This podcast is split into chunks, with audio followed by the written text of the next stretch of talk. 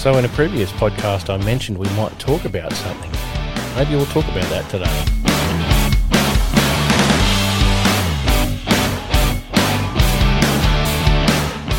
Shades of Fidel Castro, missile crisis.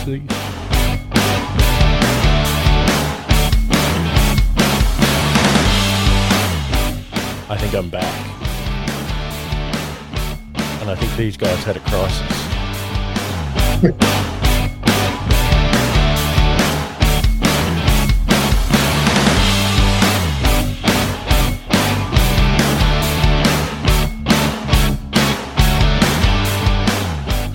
So we've got 100 guests to do, so I'm going to do that while we're doing the intro. So let's go with the guy we got on Zoom first. Hello, guest. Good evening. How are we all? So who are we, guest? This is Martin here from Tactical Sports International. And 14 other things, I'll bet. If you want me to name them all, we might have to double the recording length. That's true. All right, who else? We've got some in the room with us as well. Let's go from my left to my right. Yeah, so there's Doc here from the Squirrels. He's not sleepy, he's Doc. Count Zero from the Squirrels, also known as Timothy from Urban Jelball. I like to count. And Preacher from the Squirrels. He's like a third offender. I think we've had enough of Preacher for 1 year. Shit, yeah. Mm. So what brings us all here, lads? Well, we decided that we would create our own event called CIC, or Crisis in Cuba. Mm-hmm. And... You did it. We did it, yeah. And, we decided that we wanted to... run an event as a MILSIM, and went out there, did it. We didn't know exactly what it was going to be called, and as fate may be, around the date we ran the MILSIM was actually anniversary of the Cuban Missile Crisis, and so we thought as a remembrance of that date of how the world could have changed dramatically, and we thought we'd run a MILSIM along that sort of line and theme. So from that, I'll bet you there's a bunch of people at home going, "What MILSIM?" Yeah, there was no MILSIM. I didn't see an ad for this. Yeah, there was. Let's get the elephant out of the room. Yeah. So look, I mean, we created a private invitation only list. Where we're just a squad, so we don't own a business. We don't do marketing. It was more of just who was the closest by that we knew we could run an event and not overly ref or anything along those lines. Could follow a clear set of rules. That basically got an invitation. So that's why I didn't get an invite. Bullshit. Yeah, bullshit. I thought you were the first to decline. I think I was. Yeah, so we essentially had that as an invite-only event from, we didn't want to have to ref it. We just God, motorbikes, the bane of my existence today. Indeed. Yeah, we didn't want to ref it. We just wanted the game to flow and having objectives that were based upon what the players did by finding certain things in the field and doing certain actions actually enabled the game to just flow in the way it did. Yeah. I think keeping it simple. Keeping it very simple, yeah. Knowing pretty much everyone that attended made it very, very easy to follow the theme of the event and follow the rules and play to the standard that we wanted it to play to. So really good feeling across the field and across the two opposing teams. So can I ask how many people went? Yeah, so we had 36 attended. Yeah, we had 36 players and a million admins and six admin. Yeah. Slash mix in and play when we wanted to. Yeah, yep. Slash, yes. The NPCs, admin, players, balances. Yep. The rule was if the admin team weren't wearing a high-vis vest, they're engageable in one way or another. to in play. Yeah. Yeah. To essentially enhance that gameplay on the day, whether that was helping one faction or another or being completely independent. Yeah. So where do you fit into all this, Tim? What was your role during the event? I was on the floating admin team. The floating admin. Yeah. So there was a couple of admins sort of semi-loosely assigned to each side, and there was a couple in the middle that were told, Rocket and myself had some... Rockets, yep. Rocket had a rocket. Rocket had a rocket. I had. Did he have a Groot? A person and a thing, yes. Yes. So were you like Groot for Rocket? Yeah, pretty much. So, yeah, we had an MGL, we had a mortar, and we had a rocket. And we decided to just go around, see who could use it, see who could bribe us to use it. Mm-hmm. Ended up with 10 intel cards and a big bag of snakes, so that was a good bribe. Gotta love the snakes. And just float around, see how people were going, make sure everyone was drinking, nudge people to, you know, hey, you've been standing there for 10 minutes in the sun, get in the shade. Mm. So what I'd sort of like to do next is get some feedback from you guys for any other squad that goes, yeah, we'd like to go down this road as well. So how did you go about picking somewhere to go? So we were just lucky that we came across this field, just being part of, the community. It is a private field, so and it's by invitation only. So we are lucky we're in a position that that invitation got extended to us to be able to run an event there. So it is in Gympie, the location. It's called The Farm. And, yeah, to attend, you just basically get invited to attend to it. An amazing field. It's not the biggest field, but what it lacks in the size, it makes up for. In J. Yeah, absolutely. Yeah. For those of you non-military people, that's the jungle. Yeah, I think it's about 13 acres is total. Yeah, 10 usable was the field section that we used, and the diversity of terrain, thickness, foliage was amazing. Yeah. Absolutely amazing. Yeah, and I don't think we even used all that 10. Mm. And it would have felt like you're on 100 anyway. Yes. Because you can't just duck down here or run over there or just follow a track somewhere. To the point of being 3 metres away from someone and not even seeing them and the enemy shooting you and you don't even know where it's come from and they're still in stealth in an ambush position. It's the really amazing. First time I've actually seen a ghillie suit used effectively because the leaf was identical to the leaf. So it was brilliant. And to the point that probably general movement from 5 to 10 metres, you couldn't hear away. So, yeah. So would you say most contacts were based on sound or movement? I would say still a combination of both. Yeah. We're in a normal, like in Parabellum. If our stuff was based on sound, like in a podcast, something like that motorbike in the background would be really annoying for my listeners. Yeah. Like at Parabellum, most of the contacts there were based upon sight rather than sound, where here it was definitely both. You could be walking along and suddenly step on the wrong twig and it'd be like, uh-oh, I just need to stay still for a bit so that person I can see who is literally only 5 metres away, I don't want them to light me up. And look, I mean, the majority of the engagements that were in the thick scrub were a skirmish. So it was hit and run, you know, someone's trying to creep up and they've, you know, stood on that twig or something like that.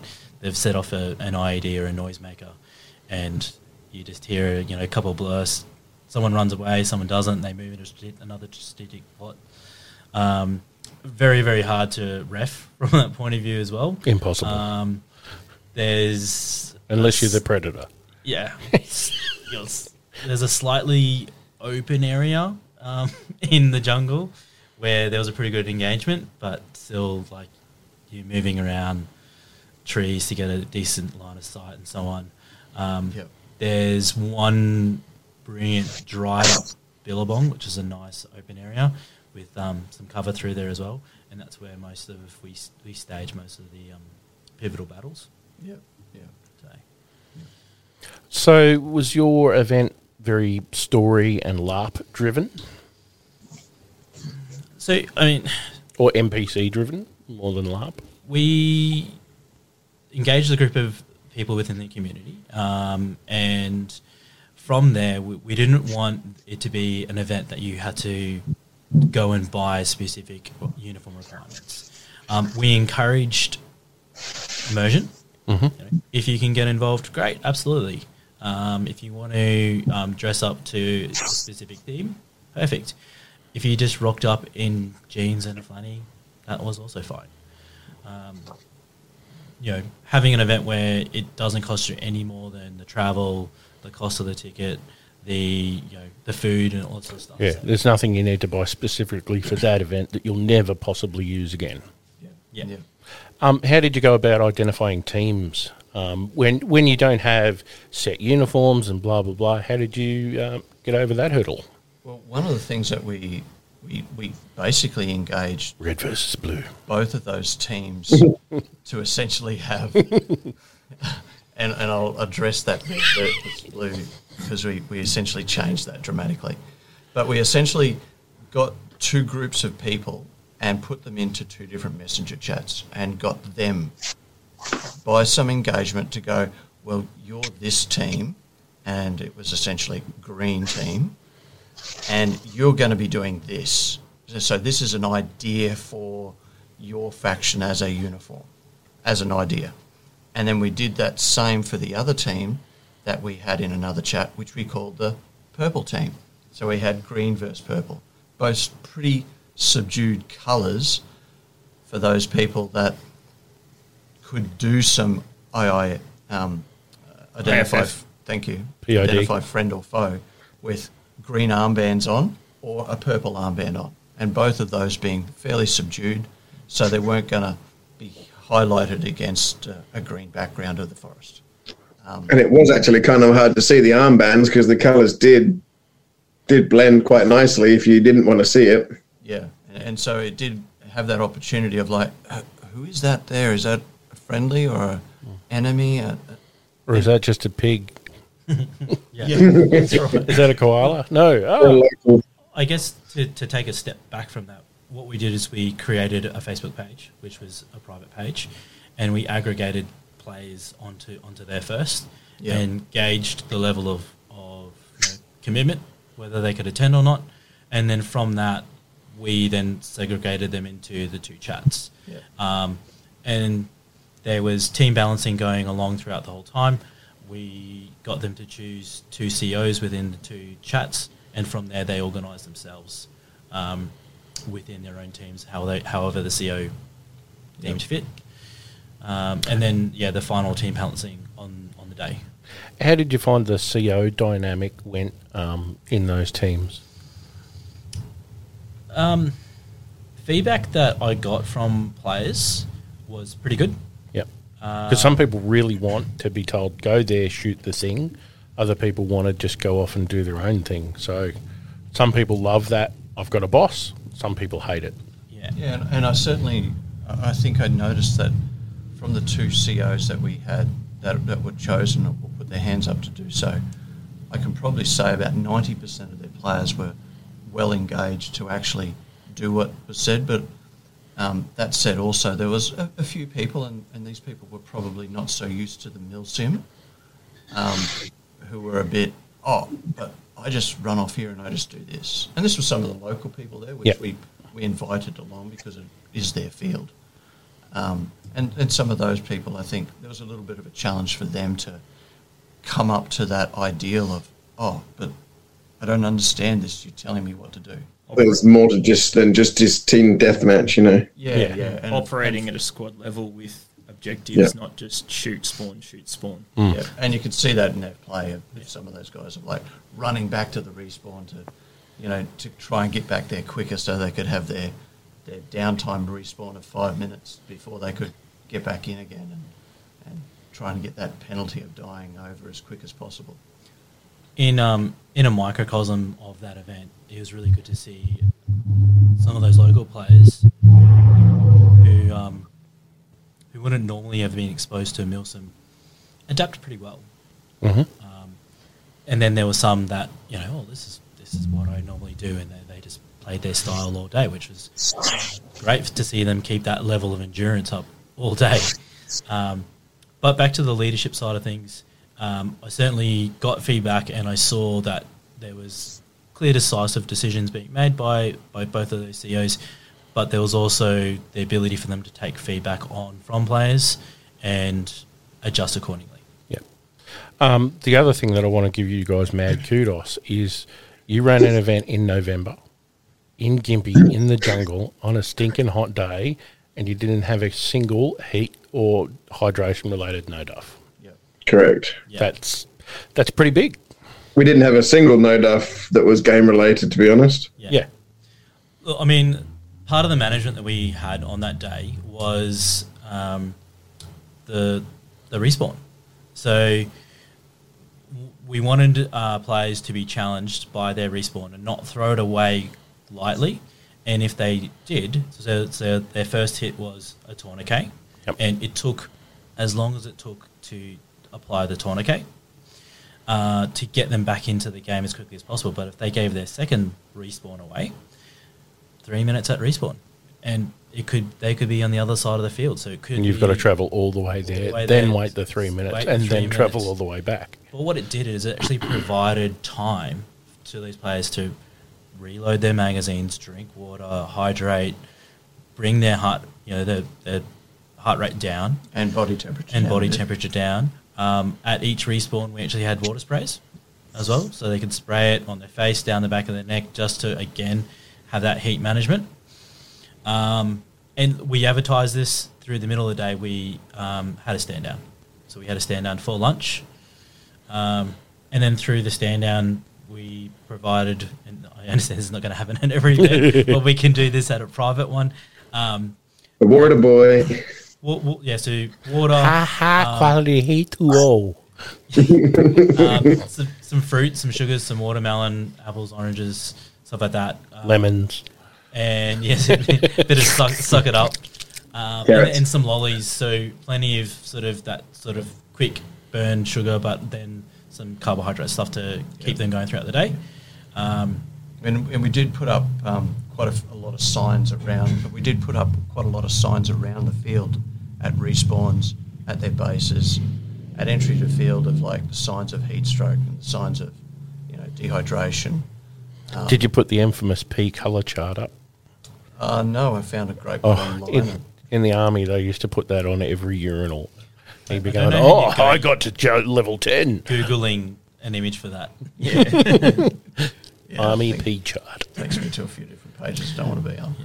And then to an extent, what Count was saying before, that as the admin team were moving through the field, and there was a down player, can you just move yourself up over and move into the shade until, you know, the engagement stops or anything like that. So having that freedom of movement from the admin team, and there being quite a number of us, was, I guess, pretty good from a player perspective, where they're, instead of sitting in...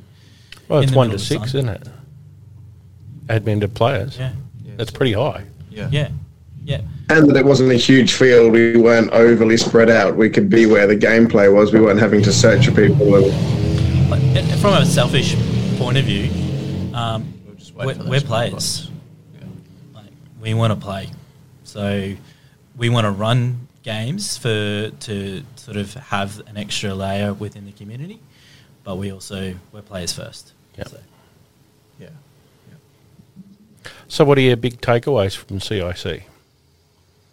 Well, let's do that again. Again. Yeah, it was a lot of that. Oh my God, I love that field. I love playing it. It was, heard a lot of. We really enjoyed that. It was different. And one of the things that Doc and I were quite adamant about, of we don't want to tell the players to... We didn't want to baby the players at all. You know, we didn't want to say to them, well, you've got to take 3 litres like on a Milsoft. We said, look, you're an adult enough, you're big enough and you're ugly enough to know what you're doing. That's why you've been invited here. And, you know, from that sort of level of self-discipline for each of those players that turned up and played, they knew, okay, I've got to have some food to have with me to eat on the field. I've got to have liquids and I've got to have my hydrolyte sports so that I can keep my electrolytes up. And essentially we were just there to help the flow of the game and to essentially make sure that it was fun for everyone still. You can have that type of conversation when you have an invited group of people. Hmm. One, you know your audience. You're not out there for commercial gain, and you're not catering to a huge mass of people. So that's why we could be quite stringent of, you know... knowing your demographic. Yeah, absolutely.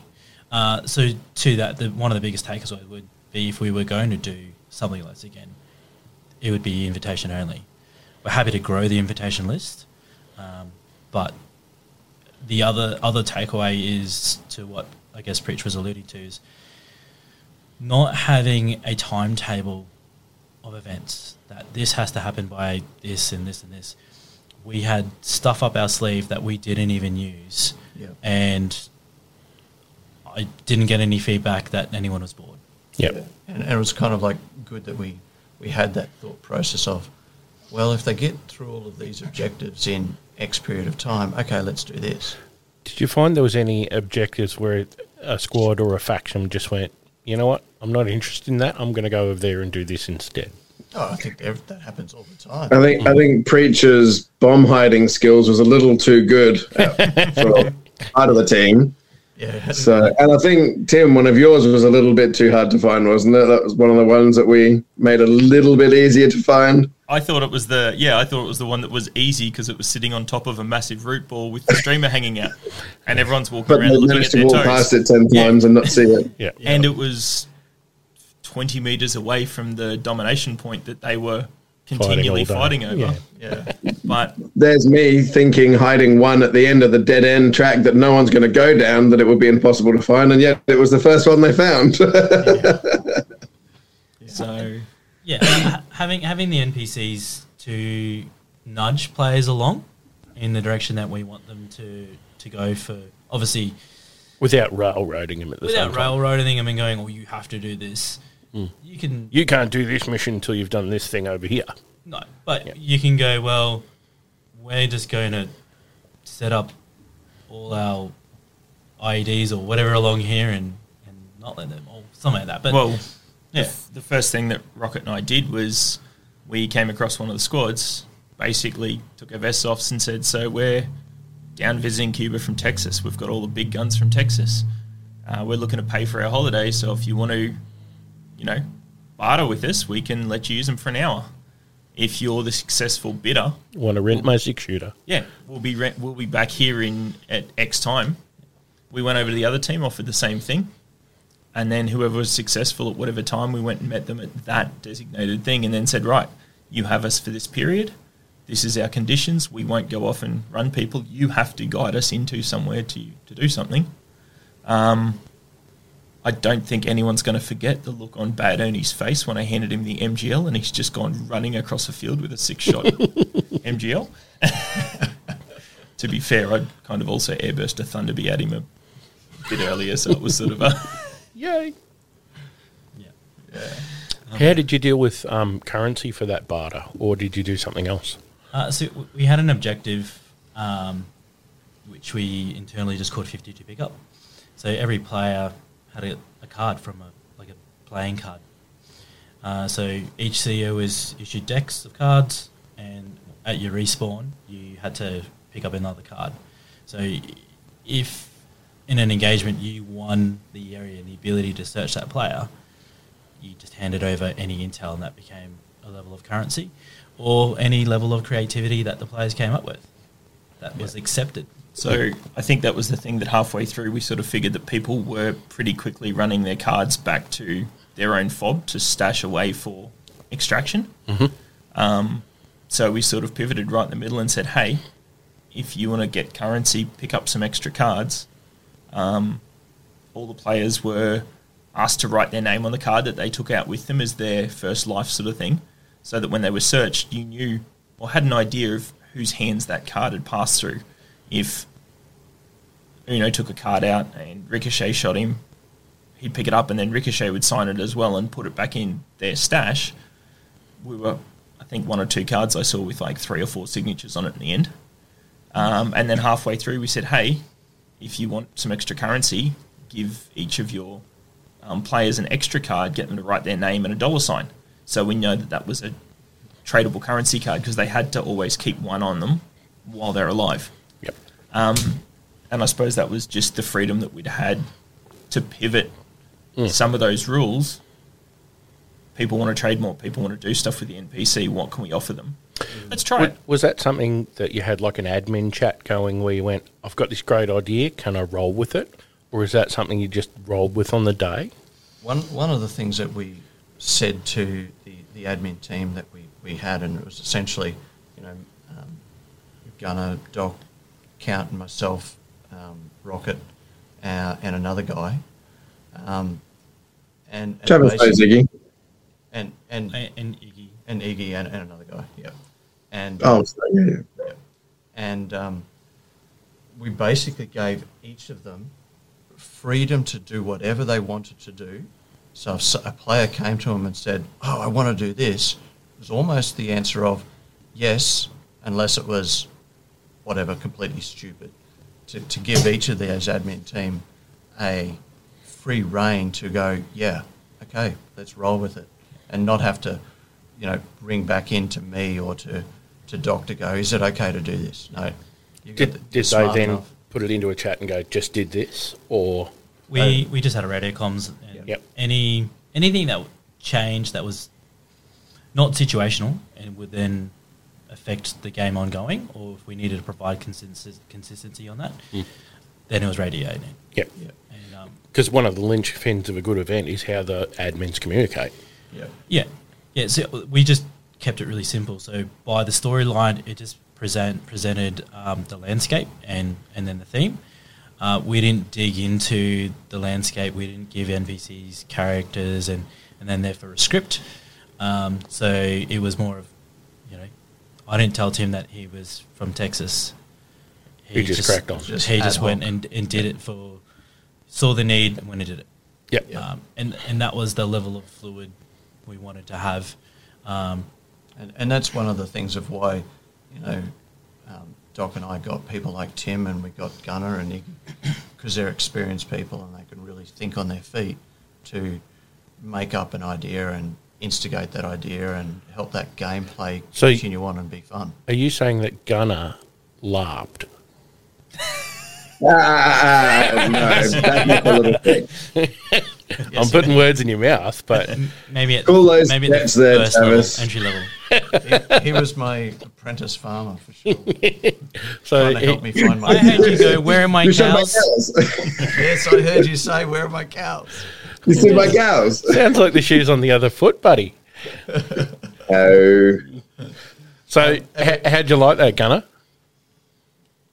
What part? The LARPy thing, or just in general? Doing the LARPy thing. Oh, we really didn't. It was just for a little bit of fun at the end of the lunch break, and but the scenario didn't really need the LARP. I know Tim used his Texan side of things for the ability for someone to use the gadgets that we had. It wasn't necessarily a LARP. It was just an involvement. If it was LARP, I didn't think of it as that. Are you thinking I'm swearing at you, or it was LARP? It was laughing. I heard him talking about it's just another four-letter word that's rude. It was hard LARP. We did joke in the chat pre-event that we're going to bring a foam sword along for Gunner just so he could change. You should have given him like a foam storm breaker. So we some of the things we did as the NPCs where we'd take off our yellow vest and we'd be walking around as a NPC character. A little bit suspicious. Going, hey, try and help me find my cows. Mm. And then the team that you were talking to were like, oh, yeah, not really engaged with you. And they would just let you walk off. And as soon as their backs were turned, I would turn around and shoot them. Were you obviously armed at the point? Definitely. Yeah. Oh, yeah. Definitely armed. I gave them the level. Mistake. I wanted to give them that level of, this is a non-player character. They're not part of our squad. How do I trust them? I only trust them whilst I have a gun that's, or a blaster that is near level to ready to engage them, to make sure that the players realise that even though that you might be a local to that area in that MILSIM, that you can never truly be fully trusted because you're not part of that team. Mm. And to always have a level of respect to that NPC, knowing that they could be a really good friend, but they could also be a foe. They could be wearing black pyjamas and you don't know. That's right. And wanted to instill that thought process that I know some members of our Jelballs community who have served overseas and had situations with locals that they may not completely trust and they're supposed to be on their side. Wanted to bring that sort of an element into the gameplay so that there was that level of, oh, that guy has shot me twice now. Am I going to trust him again? Is he playing the same... You shouldn't have trusted him the second time. Is he playing the same character this time we're engaging him? You've definitely compromised their level of trust outside of this story mode. There's definitely a problem with the missing cows. You've got to face it. We've got to find them. Were there cows with guns? Next time. And so in that sort of respect, I wanted them to really go and respect that unknown aspect of the NPC, that they are all friendly and they are all probably enemy as well. Jeez, sounds like we need to do a peacekeeping MILSIM to really press that home. It was interesting because Preach was telling us about that, and Rocket and I turned up to the first bidding war, I suppose, for the heavy guns, and I'm wondering if it was just because we were carrying these big long tubes that we had like four of them just wouldn't take their guns off us. Hammer, for instance, was just like, no, we're just going to shoot him and take the guns. We're just going to shoot them. And Ricochet's war like... War crimes for us. Ricochet's like, yeah, but what if the gun goes off? It'll take... And Hammer's like, that's okay, I'm off to the side. It'll only take out the CO, the comms, and the other dude. Hammer was fine. They can respawn. It's an acceptable loss. Yeah. And then there's a little bit of video going around when we went to the other team. Uno and Pablo, or Sparky, super untrusting, pointing at us the whole time. And then out of the middle of this massive bush of wait a while, Bad Ernie just charges out, gets halfway into the track, still held by the wait a while, trying to keep a gun pointed at us at the same time. Oh, memories. So... Well, he's stuck like a... Sounds like an insect in a spider's web. Yeah, but because we had these big guns pointed... Oh, yeah. I do just want to bring up, in the middle of one of the engagements... And I think the bartering had finished, and Rocket and Count were on a faction side. And there was an engagement with the other team, and you're moving around into a better position to get a line of sight. And there's a photographer who he normally plays on that field, but he's like, I'm not going to play. I've got a bit of a heart condition. I'll just take photos, some great photos from the event. So he's down in the scrub, kneeling down, taking photos. And the valve of Boris, and if you ever get the pleasure of meeting Boris, it's a CO2 fed. Looks like a javelin. Yeah. Mm. Yeah. Or an 84mm rocket launcher. Yeah. Yeah. And it lets off a pretty good noise when it's released. The valve handle's gotten caught in the vine, so that paints a picture of how thick the scrub was, and absolutely scares the bejeebus out of poor CJ taking photos. And all I hear is this, man down. Anyway. Yes, there was concern that Rocket had accidentally shot the photographer going through vines that we were trying to... Point blank. Point blank with a tennis ball sized stress ball. Excellent. He didn't, but yeah, it was about 20 seconds of solid stress there before he figured out everyone was good. And behind you, of course, the CO2 thumps. So everyone's just like, what? Did something go wrong? Who did what? Contact somewhere. Yep. Yeah. That was good. So. Any other classic moments?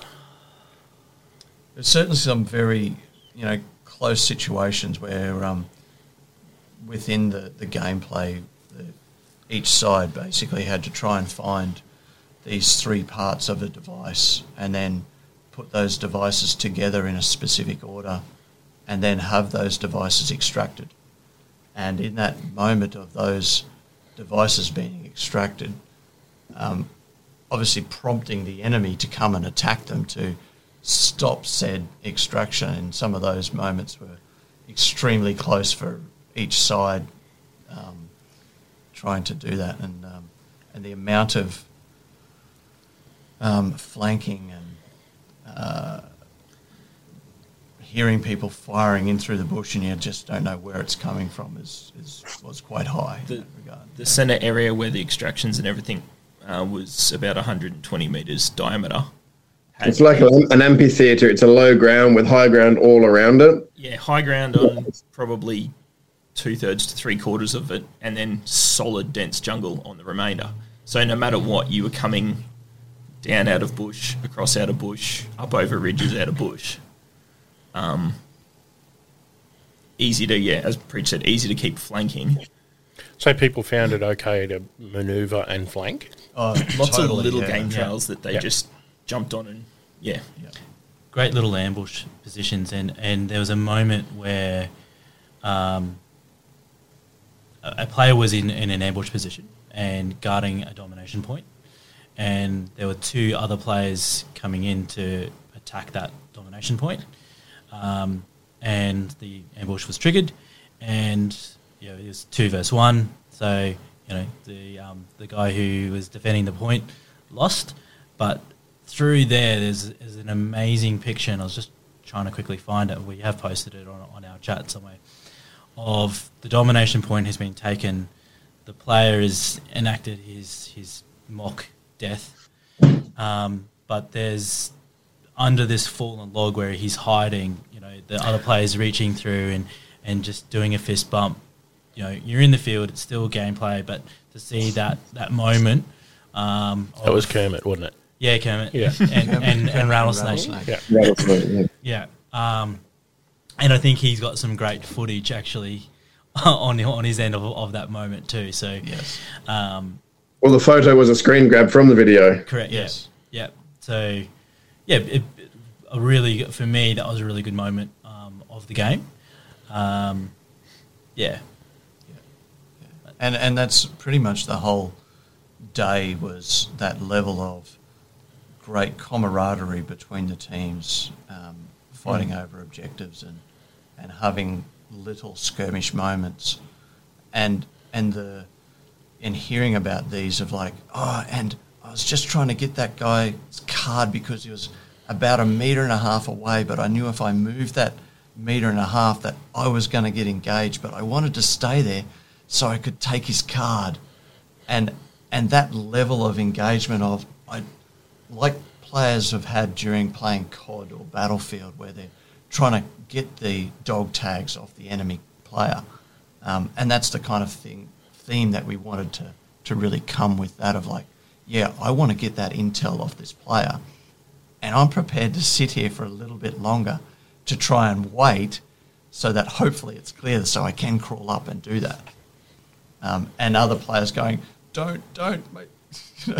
Basically hoping that the other player wouldn't take their card because they wanted to have it as their precious, their life, basically. I think the other thing where we've been able to get feedback and be able to discuss all this is we camped there the night before, and a lot of players camped there the night before. So there was the ability for everyone to congregate around the barrel of, the fire and sit and chat in the lead up to the game, knowing that, they're on the other side and so on. And there's that great community vibe around there.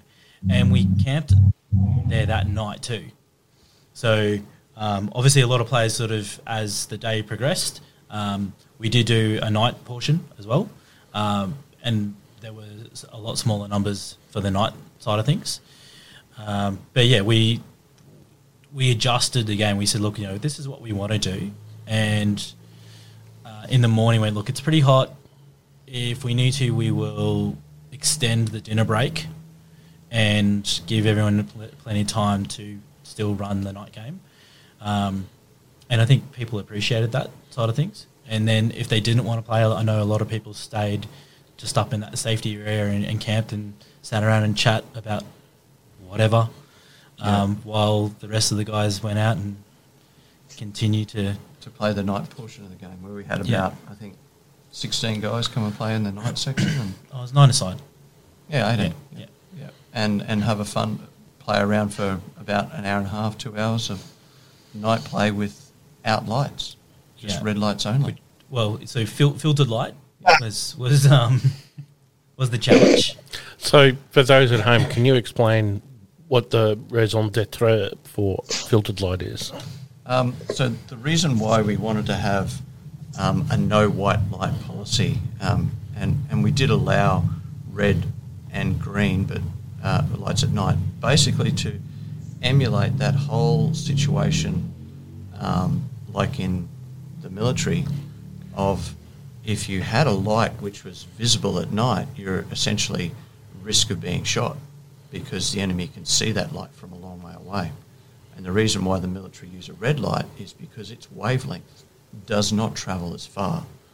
And so when you're in the army and you're at night and you're trying to read a map or something like that, you cover up the light as much as possible, put a poncho over your head and read the map with your red light so that that light isn't glowing out towards anyone who might be 20 metres, 100 metres, 2Ks away and on a hilltop, seeing that light and going, bang, that's where the enemy is. Fire the mortars there. And especially the days of infrared observation, night vision goggles, that sort of stuff, those wavelengths are extremely bright under MVG. Yes. Yeah. And obviously the white light just kills everyone's night vision. So I could go on a little path about visual purple, but I'm going to leave that for other people. Okay. Right. One of my pet hates on a night game is it's who's got the brightest torch. Yeah. And I'm landing a jumbo. Yeah. And just someone shining it and you lose your night vision and then they've got a strategic advantage. And if you just go, well, no one has a torch, and you're back to it's a more skill set. Yeah, it's fieldcraft. Yeah. Apart from the fact we didn't even have a moon and we were in full tree canopy cover, so it was dark. Unless you were Phil, of course. There was a full moon. There was just a late moonrise. It was just a pitch black when we were playing. It was amazing. It was pretty dark. Yeah. I was on the Friday night before the event, we went down into the jungle, and it was a clear sky, and it was amazing. Unfortunately, the Saturday night, which was the full moon. It was thin cloud. It was thin cloud, and just, the moon didn't pop up for just a bit later. Very late moon, yeah. I often try and plan based on the moon, and it never works for me. Never. Well, it kept true to form then in that case. But I think it certainly the majority of the people understood the challenge, and it was. I broke that rule hardcore. Oh, yeah. I used my torch. I gave up. I was like, no, sod this. Phil's shooting at me with nods on. I'm blinding him with the torch. I give up. Yeah, look, I mean, there's certainly different ways around allowing a bit of white light, which we've discussed afterwards, and potentially like a assault the fort, and there's one person with a decent torch that can act as a spotty. Yep. So that's sort of like a guard real-world tower. Yeah, a guard tower or something along those lines. Not 20 people with 30,000 looms blinding you. So... Yeah, and I think, from what we were trying to do of make it fun, I would have loved to have had essentially the 6 hours of night game and run through to like midnight or so. But you would have been by yourself by that point. Yeah, probably. I would have maybe had a couple of guys, but it's not very interesting when there's only two or three of you playing. Particularly when you're the only one with nods. Oh, there was Kermit too. He wasn't playing. Why did he get his back by? He came out to test his setup. He wasn't playing. And then, because he was on the back end of cold symptoms or whatever. Mm. So he did well to be out there all day, yep. and then just tested his setup and went, cool, I'm happy with that. Or yep. actually don't know what the outcome of that was, and then called it from there. But, yeah. yeah. Now, from memory, Kermit had a warranty issue with a set that he bought and yes. was waiting for him to come back for CIC. Yeah. Yeah, he had them back by then. Yeah. Yeah. Yeah. Yeah. So, look, I think for us, if back to your probably one of your original questions of if and there's any other squad thinking about wanting to run an event and so on, we're happy to sort of share any of the challenges we went through.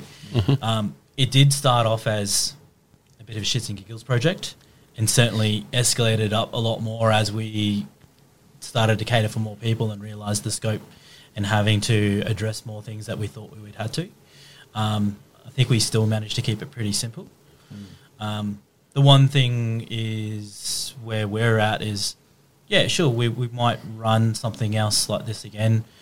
It's not for commercial gain for us. It's more just for fun and have a different layer of gameplay.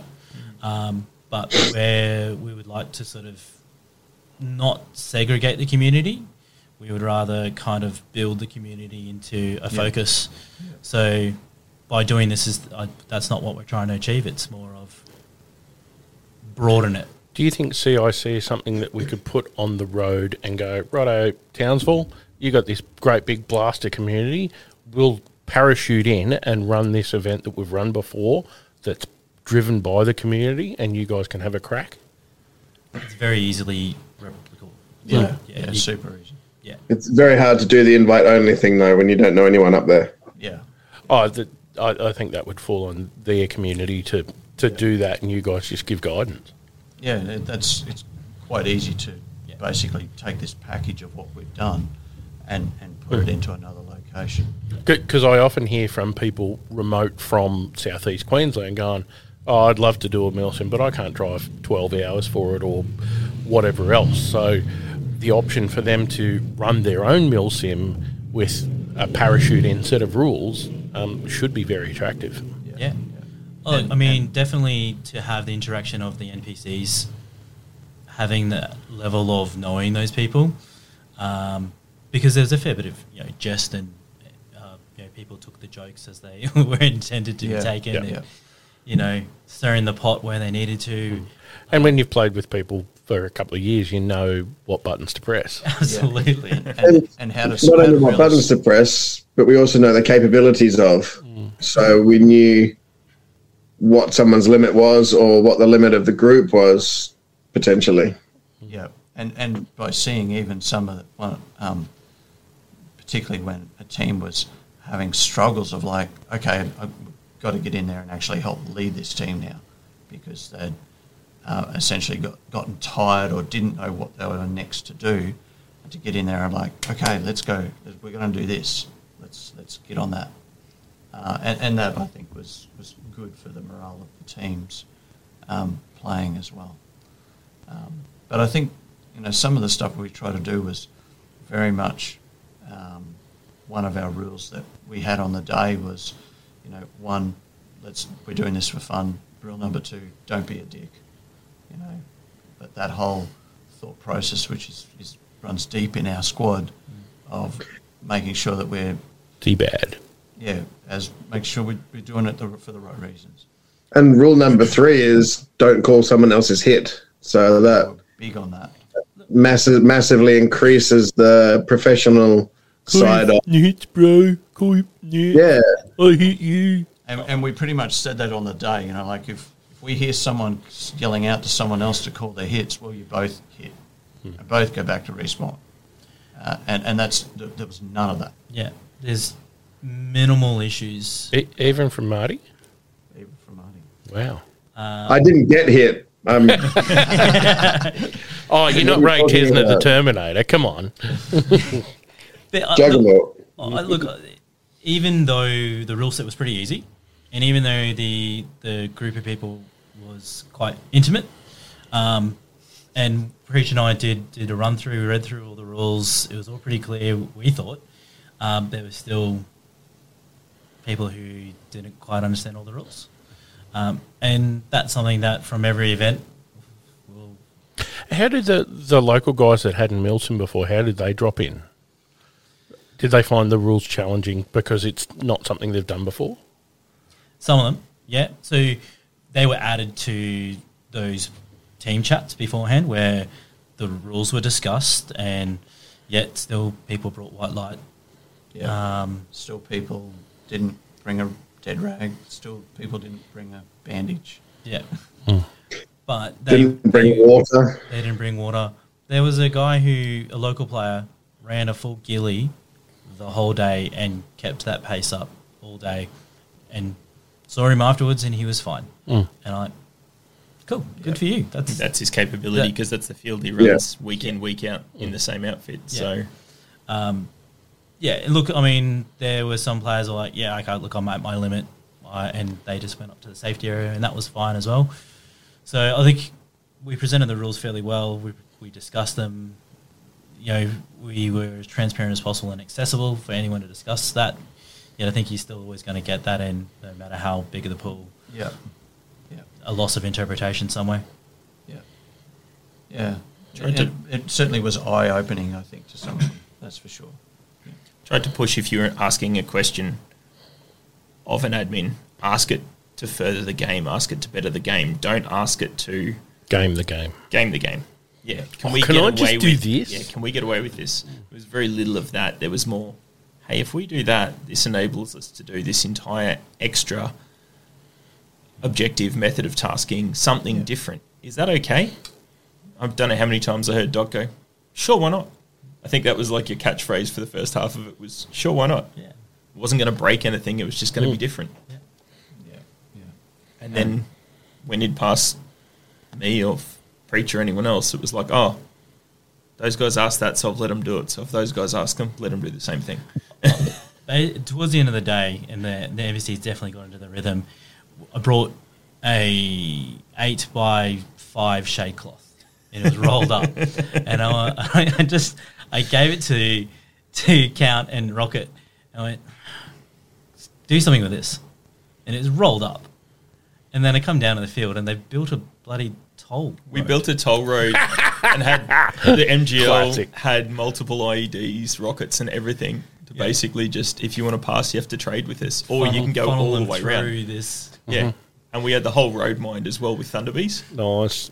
And, yep, just roll with it. Yeah. Nice. But we didn't get to use it, did we? No, not really. We had one group go through it. And then with how the final battle where we tried to funnel everyone back into that big section to do a final battle and called the dinner break. So, yeah. But, yeah, that was just the, here, do something with this. What are we going to do? Rocket and I are just talking going, there's a pinch point there. Let's toll road it. Let's be a government. Have some really well-tested parameters. And have some people that can think on their feet and are fair and reasonable. And there you go. You've pretty much just got an event. And the only other thing that we certainly learnt as a learn was on the day we just said, look, rock up, pay on the day, do your forms on the day. The Facebook, yes. And, you know... We're expecting... They've got no skin in the game if they don't pay the bill. That's right. And so in the future, we would essentially do a prepayment, like you would do for Parabellum. But we would do that so then people were... A little more committed. ...to actually, I am going to get out of bed and come because I have paid my money. And to, I guess, to give you landscape to that, so there's about 80 people that was on the invitation list. And we kind of got to go, yeah, all right, there's about 60 people. And we're like, yeah, okay, that sounds all right. And then as it got closer, yeah, there were people like, oh, yeah. I got to drop out for this reason or drop out for this reason or whatever. My mum's cat's sick. Yeah, and that's fine. You know, it is what it is. But I think, yeah, definitely when I compare what we were run to if we were to attend a PB... you know that when you've paid, you're going and you're going to do everything you can to go. Yeah. So I think that was one of the things, prepaying. But, you know, to get that level of engagement out of a first event, out of a Facebook organised, you know. Yeah. I think it's still pretty good result. Look, I have not heard a single whinge, bitch or gripe about the event. From all the bongo drums that have beat about it, it's all been positive. Yeah, fantastic. I think that's a reflection on the community too. It wasn't, like the invitation wasn't to exclude anyone. It was, hey, we know that you are ready for just a slight step up, just something a little bit harder, something a little bit more. Mm. You know, as Doc said, the guy in the ghillie, I think he had a tiny little bottle of water and that's it. And he knew that that's what he needed for 12 hours of playing. Other guys had a full camelback. They knew that's what they needed. Mm. Very little policing, and it was... Yeah. Everyone was competent as far as MilSoft Plus goes. Yeah. It wasn't... Certainly it wasn't the level of MilSim that we would like it to have been, but, you know, it's the environment of the day... You know, certainly changes that, and no and plan provides contact with the customer. Exactly, and the beauty of that field, because it is so close. You know, you can essentially have an engagement. You know, be hit, bleed out, walk back to respawn, wait your 3 minutes at respawn, and then you can be back in the fight within 30 seconds. Mm. So you could have your level of gameplay as intense or as laid back as you wanted. Did you get much travel resistance from people that are like, I'm not going all the way to Gympie? Oh, well, we didn't really know, because the ones that might have just didn't turn up. Yeah, there was a one group where they relied on a couple of key guys that were going to drive up, and those key guys pulled out. So, but there was no gripe leading into the event from it. That was the one obstacle we heard about just before, like, the week out. It's something I'm very conscious of with Arakhula. There are people that are just, nah, it's too far. So I just wondered if Gympie had the same effect on people. It definitely would have done, but we just might not have had it. Yeah. And from our point of view, like, you know, like our motto of nut up or shut up. Yeah. You know, Mind you, though, I would drive to Susan River for an event, so you're probably asking the wrong person. Yeah, and if there was enough of like a good enough event, I would probably go to Townsville as well. Mm. Would you go to Cunnamulla? No. For 10,000 acres and vehicle-based ops? Yes. I can do that. Mm. Yeah. Are we talking this year? Look, it is something that has not been 21. On the. Yeah. I make no bones about it. I've always wanted to do a desert Jelball event and get out into the red sand, because everyone is so used to where they are and nobody plays in the red sand.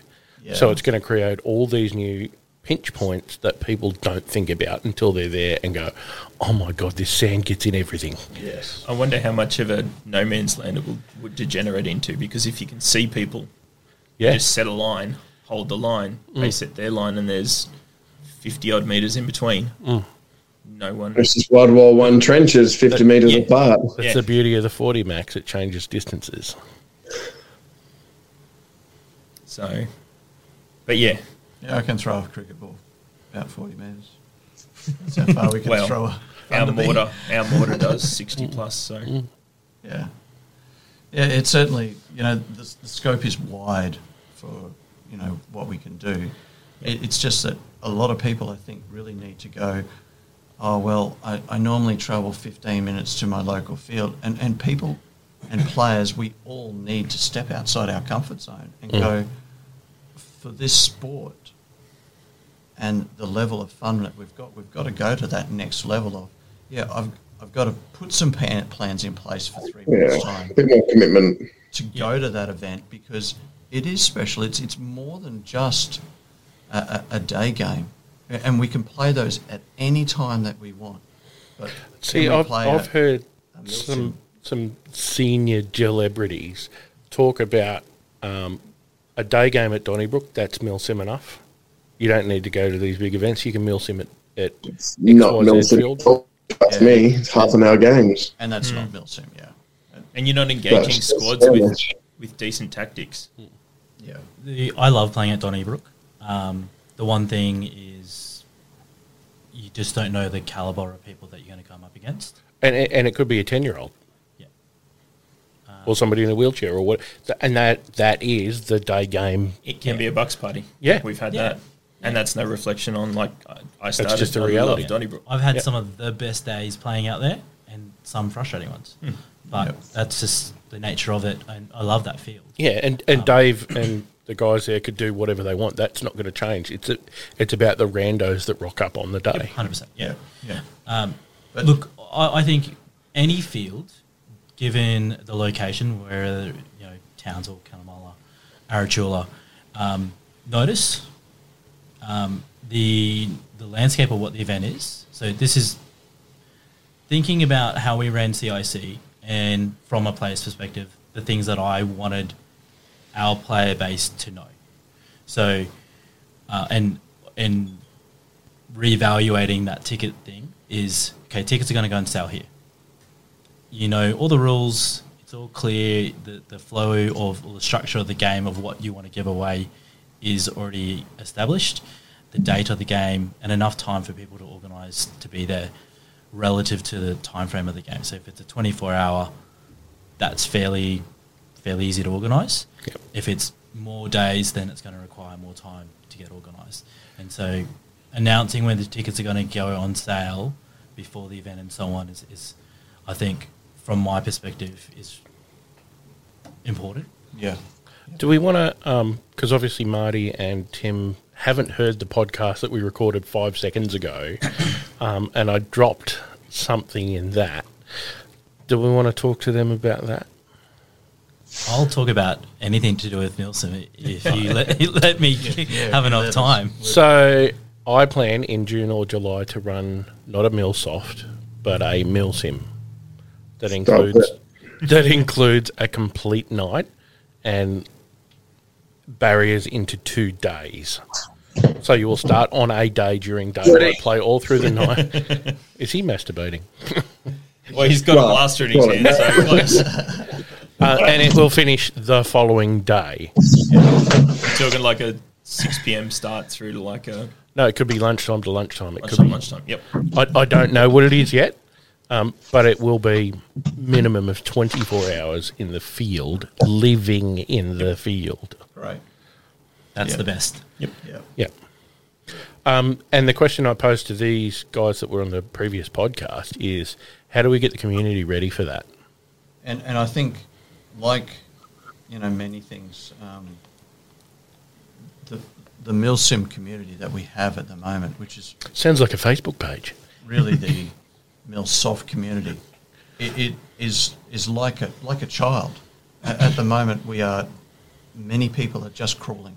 Yeah, get the training wheels on. And we essentially have to take the community from that crawling phase to the walking phase, and from that walking phase to the running phase. And it may take years for us to build that level up so that we can have a good core.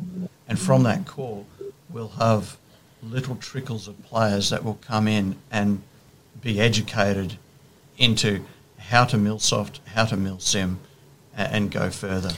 And it's, unfortunately, I think because our sport is so new, really, we've had really 4 years of play, really. We're nothing in comparison to what... Marty, do you remember when... Like in the US, which has been there for, 30 years. 30, 40 years now. Marty, do you remember when the first game at Nuketown was? September 2017. Mm. So, that's 4 years. And it was legal in March 2018. Don't play that game. There's no law against it until... So, look, I think having the MILSoft events broadens the community and piques people's interest. I think having MILSIM events running in conjunction with MilSoft sets a standard and makes people realise, oh, there's something more than this. I think there's a group or there's a level of people that run MilSim MilSoft think that they could do a MilSim. And I think that there's also then another percentage of those people that then do a MilSim and go, that was a lot harder than I thought it was going to be. So when you run those two, they understand that there's something more than that and that there's a gap, and having a pathway to that MilSim and respectfully helping people on that pathway to MilSim. Yeah. And I think you just rely on the experienced people within the community to help people along that pathway. Yeah. Yeah, to really help educate. Mentor and big brother. Yeah, and it's not a thing of like, oh, we're showing you how to do this because we've done it and we're good or whatever. It's, no, we want you to be able to do it as well and for you to then help someone else do it as well, you know. And we want people to do it and enjoy doing it, not just do it for doing it. Yeah, that's it. Yeah, and to really help grow that sport. Yeah, because don't tell everyone embrace the suck because people won't come. Embrace the fun, then people do come. Exactly. Yeah, exactly. You know, and that's can't sell patches that say embrace the fun. And that's why the speed soft side of Gelball has been really popular because of. Hey, they see this intense action for 10 minutes or so, or 5 minutes or less, and it's over and it's done and that's it. It's kind of like, oh, well, it's great spectatory. The equipment entry level and everything for Speedsoft is it's a good entry spot. It's getting a bit higher now. Like entry-level blaster in Speedsoft is not a Gen 9. Like, no. You could not go into a competition with a Gen 9. I don't think Tim was meaning entry-level into the sport, but I'm talking about the equipment that they would use. Definitely, yeah. Yeah, like a dye fight, face mask, they're not cheap. Yeah. You know, they're the jerseys that you wear so they can slide on the ground and knee pads, and then forget about your binary on your blaster and the rate of fire. And then they go to Crossfire and get hunted by me and Phil last night. You took off like a whippet after that guy last night after he came to our spawn. Yeah. And then you knifed him. Can I ask an unrelated question while Tim's here? Any word on the next AGBLs? I believe that's a kamikaze question. I believe it's into the new year. I'd love to have Cam on the podcast, but he's never fucking available. He's very busy with GRC and, yeah. What is this? This is Australian Jelball. Yeah. We can talk about it. Look, I'd even have speedballers on the podcast, you know. They've just got to ask. We've had some of them in our squad, unfortunately. I was going to say, we've had some really good skirmishes with speedballers at Donnybrook because they communicate. They communicate, I would say, better than we do sometimes. I believe we discussed this in that last podcast. Yeah. I definitely think that the broad Gelball community, it was just outdoor games, and then Speedsoft became a thing, and then from there, it went indoor. You got outdoor, then we got indoor, and then we got competition indoor. Yeah. So I think now we need to grow the outdoor again. The community has diversified, and it's now that each pillar of that Gelball community is now building its own world with the community it has. I certainly noticed when I used to run Wacol, and I'm not part of that anymore, that people would play for a while and they would get tired of a weekend game, and Speedball was that next evolution for them. Yeah. MilSim was a bit onerous for some people, but Speedball, they could see it, they could understand it, they could go watch. That's not something we can really offer in MilSim to... Do you want to come and watch one? I'd come down next weekend. We're doing a MilSim. Yeah. Look, it's just not possible. You stand there and watch. Where are they? Well, they're out there in that 150-acre property. Yeah. Well, you know, we say that we can't watch it, but, you know, is that true? You know, we have players that have CASA-licensed drone abilities. Still got to be more than 30 metres in any direction from someone. But for them to actually be flying above... Can't. No, you can't be directly above. Yeah. Oh, okay. Yeah. But potentially then having live feeds off cams on helmets And many of us do some live stream, but it's taxing on your phone and your battery, and your phone is dead by the end of the day, so it takes another toll. Maybe this is the thought process of, okay, well, let's run a 4-hour MILSIM showcase game. But everyone streams. Where let's say there's 6 guys, 3 on each team streaming, and there's a camera crew out there, and they're videoing everything, or 2 or 3 cameras. Yeah, I'd probably rather have 6 separate cameras out there than players with a head up, because you can catch so many different angles. And essentially going, well, yeah, this is a game, and it's we could do that. Showcasing MILSIM of what happens and how things happen, decisions, and just making it of that fun, so that people can actually then go, wow, I never knew that was that level of engagement, or that decision that guy made, and almost referencing it to Hunger Games-ish style, but... sounds like Flashpoint.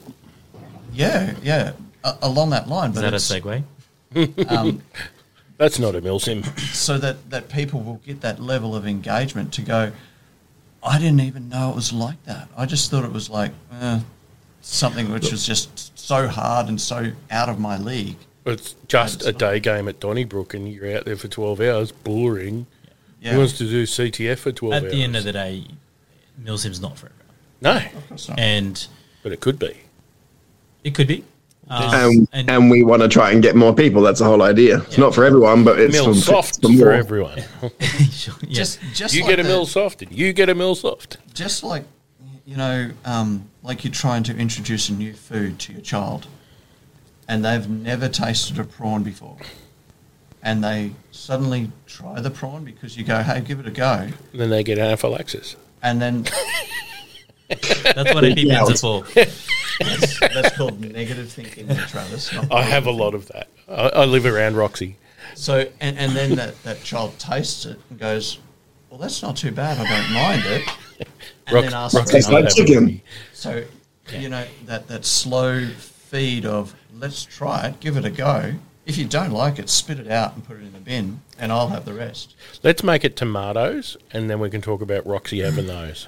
Look, on that note, though, ice cream. You're all about to get muted here. I definitely think that we've talked about us, like the MILSIM community, losing players to Speedsoft, but I definitely know that there are players that do a lot of indoor and Speedsoft that are actually coming back into MILSIM. Yep. Because it challenges you in a different way. And it's funny you should say that. We had Jade with us yesterday, who's been playing Speedsoft for the last year, but she started at Nuketown playing with us every fortnight, and she had a whale of a time on Sunday. Yeah. At the other private game on Sunday, she couldn't believe how good it was.